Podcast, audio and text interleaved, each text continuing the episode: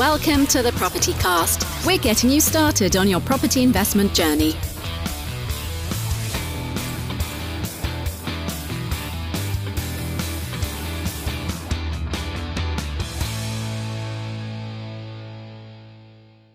Hello and welcome back to the Property Cast.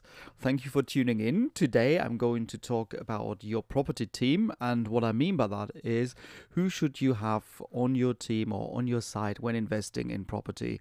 To start out with, I want to talk about three key people or three key professionals that I think you should have on board. That's a good accountant, a good mortgage broker, and a good conveyancing solicitor. I'm going to look at all those three trades and tell you how to find a good one, where to find them, what to pay for it. And I hope this is going to be useful. But before we're going to do that, we're going to go into the news story for the day. Today's headlines.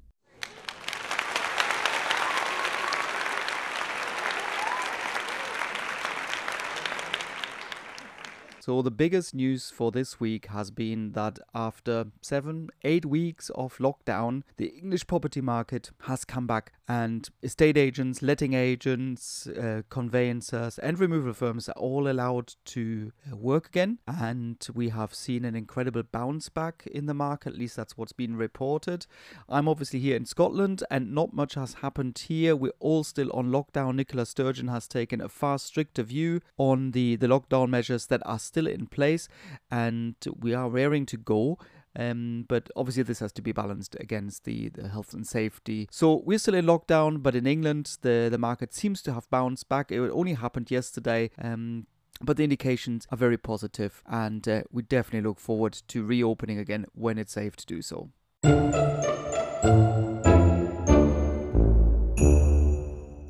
So, one of the key people on your property investment team, if you like, is a good accountant. And in this section, I want to discuss how to find a good accountant to assist you with your property investments. First up, a good accountant can save you a lot of money.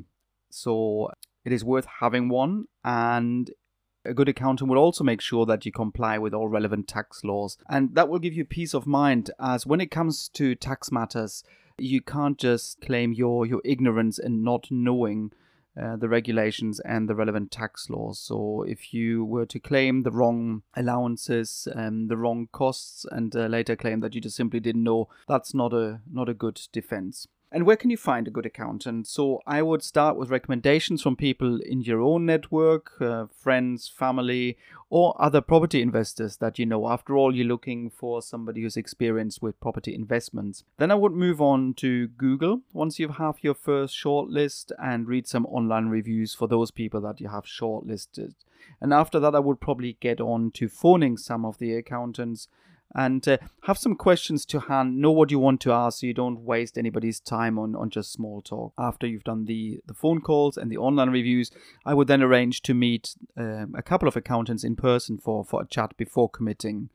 This is someone who you're going to be sharing with a lot of if not all your financial information so you need to make sure that you feel comfortable with them as well in terms of the experience level that you would expect from your accountant, it's hard to make a firm recommendation here, I think. But someone who has set up on their own recently might actually be more up to date than others who have operated for years in a larger firm. But definitely check their previous employment history, ask what training and qualifications they've had, and also ask what they do to stay up to date. It's also a good idea to ask how many other clients they have with property portfolios. Also, I would probably ask if they're investing in property themselves. Here, I wouldn't be shy to ask for specifics. So, what kind of property are they investing in? Is it commercial or residential? Are they single lets? Are they HMOs? And how many properties do they do their other clients have? Um, so, are they just one property landlords or are there property investors who have maybe multiple properties in their portfolio? I would also ask how closely they work with their clients normally. Choose someone who's interested in what you want to achieve, what your goals are, and then advises you accordingly. Go with someone who will speak to you throughout the year as well, and not just once per year when it's time for a tax return. Otherwise, I think you might lose out on tips and tricks and tax savings and opportunities that they possibly know of. You really want somebody who's proactive, I think, and advises you, and not someone who's simply processing a tax return once a year. So, looking for somebody with an ongoing relationship here. So, thinking about costs, as a very rough guide, a chartered accountant will probably charge you 200 to 250 pounds, not including VAT, for a landlord's tax return, or higher if you have um, multiple properties in your portfolio. An hourly rate for a chartered accountant can be anywhere between 80 and 150 pounds. There's probably no upper limit, but that'll at least give you a bit of an idea. A lot of accountants don't go with an hourly rate but prefer instead a fixed fee.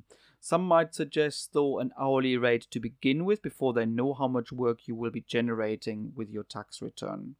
So, an hourly rate may be suggested for the first return and that is then used to set a fee going forward.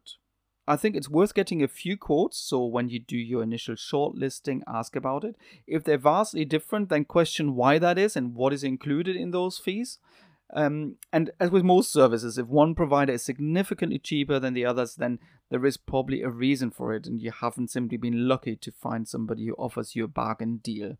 More likely, you've overlooked something in the service that they have quoted you for or not quoted you for. You should also be aware that set fees can be disregarded sometimes if there is more work in your return than they initially expected from the information that you provided. That, of course, depends on the terms of the engagement, but there will be a clause in their agreement to say if it's outside a certain scope that was initially anticipated, the fee can be varied. Remember that there is more to preparing your tax return uh, and advising you than just calculating the numbers. So there will be meetings, calls, hopefully, emails, everything contributes. And if you want an accountant to check in monthly with you, then the cost uh, that you will be charged will, of course, reflect that as well. But that cost should be mirrored by a value of the service that you receive. You can also help keeping the cost down by being organized. Anything that you can do to organize your paperwork and cut down the amount of time that your accountant needs to process the tax return will help. And being organized doesn't mean necessarily having a software system in which you input all your data because a lot of the software is not made for property investors. The software is there for accountants. I have found that a much better way is to keep your data organized in Excel spreadsheets, in Dropboxes, so that you can share the information in an organized way with your accountant. So overall, I think you're better off not using a particular accounting software, especially if you enter just the data for one or two properties, especially when you get started. So, in summary, check for experience and up-to-date knowledge with your accountant, especially relevant one to the property investment area. Secondly, compare the costs, but don't necessarily go for the cheapest accountant. Look for a long-term advisor relationship, not just a year-end processor, and make sure that chemistry is right and that you feel in good hands with your accountant.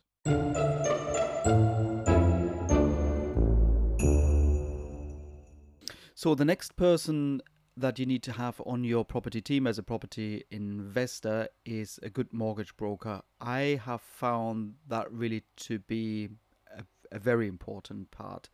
Like with the accountants, I think you should go through a similar process of asking for recommendations in your own network, maybe other property investors you, you know, and then looking at online reviews, giving some a call, to to have a chat in in general and again not wasting any time so have a few questions prepared. And then once you've shortlisted I uh, would again recommend to meet them in person. Now, what makes a good mortgage broker? Just you know which questions you would actually have to ask. First of all, I think it would be quite interesting to to know if they invest in property themselves and um, what experience they have with property investor clients. Do they know the local market? Because I have found in my experience that especially when you get started, they can give you a good few hints and tips about good areas to, to look in your, your local market, but also what makes a good deal and what's maybe not such a, a, a good deal a lot of mortgage brokers are part of a network that makes them independent mortgage brokers, if you like, and they have access to lots and lots of deals from different lenders. And I would definitely find that preferable against a mortgage that you just take out from your local bank. You can imagine they only sell their own mortgage products, whereas an independent mortgage broker has access to a variety of lenders. What I would, however, ask is how independent they are. Maybe they can give you an overview of how many different mortgage lenders they are currently using, or do they stick to just a few because they have a special relationship with them? Don't choose an inexperienced broker, and you will probably find that you could go to a well established brokerage firm but have somebody working for you is very inexperienced and i would warn against that. I think i'd rather have a one man band but somebody who actually has experience. Um, because when it comes to arranging your mortgage there are lots of little intricacies uh, especially if your personal circumstances are not so straightforward. So make sure the chemistry is right between you and your broker. Imagine that you will be working with them for the next two, three, four deals, and you don't want to change from broker to broker just because you felt like, well, you haven't quite chosen the right one. Mortgage brokers often have to find solutions for you, again, especially if your personal circumstances um, are a bit more complicated. If you're self employed or you run your own company, you need really somebody who doesn't just spot problems but who is a solution finder. I'd also ask them about speed of service. When you compete against other buyers, then um, unless you, you're sitting there with a mortgage approved in principle, can be really quite important to have somebody who can be really fast um, so you are ahead of other people wanting to make an offer if it's a popular buy-to-let property.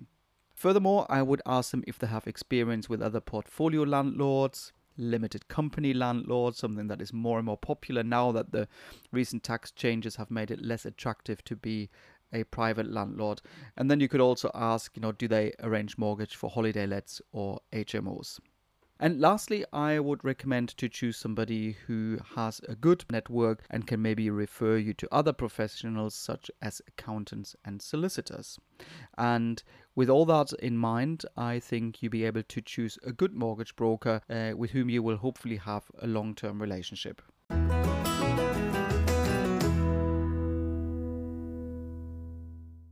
So let's talk about how to choose a good conveyancing solicitor.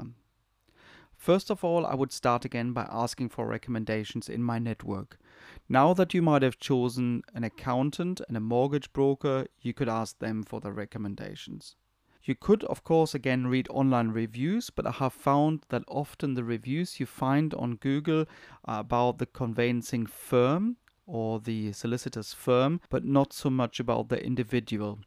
So you might be a bit limited with the information you get on online reviews. The first question I would definitely ask is whether they are regularly dealing with conveyancing matters. Like in most professions, people specialize, and I would want to have a solicitor who's specializing in conveyancing matters just because they're more experienced there, have come across more issues, and are probably better equipped to advise you. Also, I would be keen to know if they're familiar with the local market. If they live in your local market and operate in that market, then they can advise you much better on a potential purchase than if they are, for example, um, hundreds of miles away.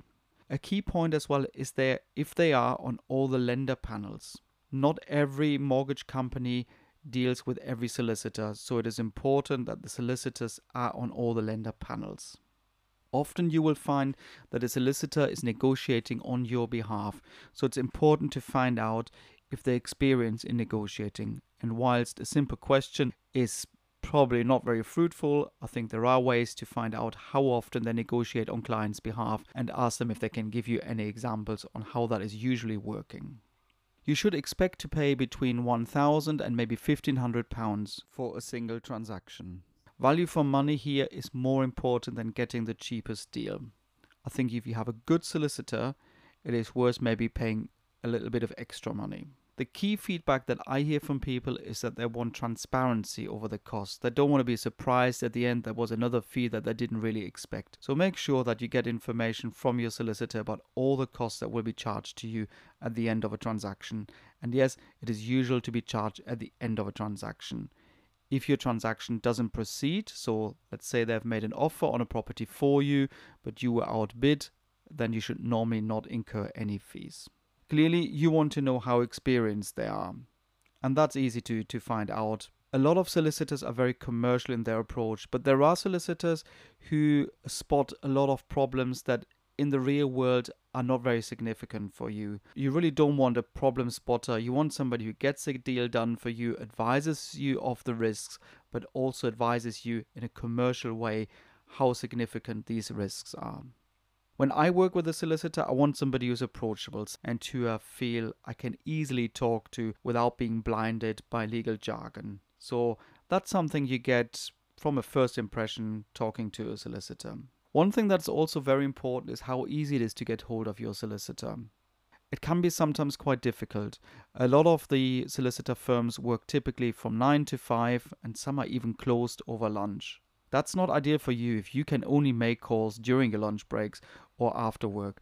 So I would definitely ask the solicitor how easy it is to get hold of them, how quickly they return phone calls, and what other means of communication they are open to dealing with. A lot of solicitors still deal by fax and letters, many of them, of course, by email, but I would also ask if they would be happy to maybe answer WhatsApp messages or if they can do a Zoom call, and of course, phone calls should be a given. Another very important factor is speed and a sense of urgency.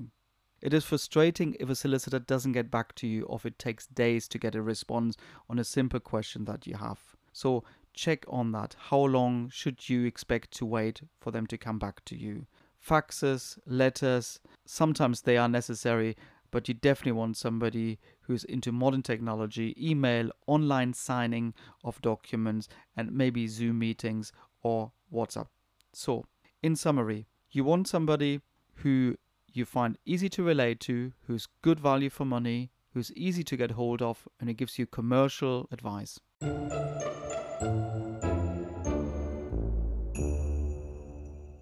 And here comes the tech tip for this episode. The the tip I have for you today is a little iPhone app called Receipt Bank. I absolutely love it. Uh, it's a bank for receipts, as uh, the name says. It integrates with software like Xero or Sage, so an accounting software package. And for anybody who is self employed or running their own business, this is an absolutely fantastic app. All you have to do is either you scan with your phone a receipt and it doesn't have to be too neat or you email the receipt to receipt bank uh, you get a your own email address there and receipt bank then processes the the receipt that you have sent in and sends it over to your accounting software. And it saves an awful lot of time i would say per week probably half an hour to an hour of processing time of receipts. And what is normally not a very exciting task is actually quite uh, quite interesting when you use the app. It's quite satisfying to to use it when you scan your receipts and you know that within seconds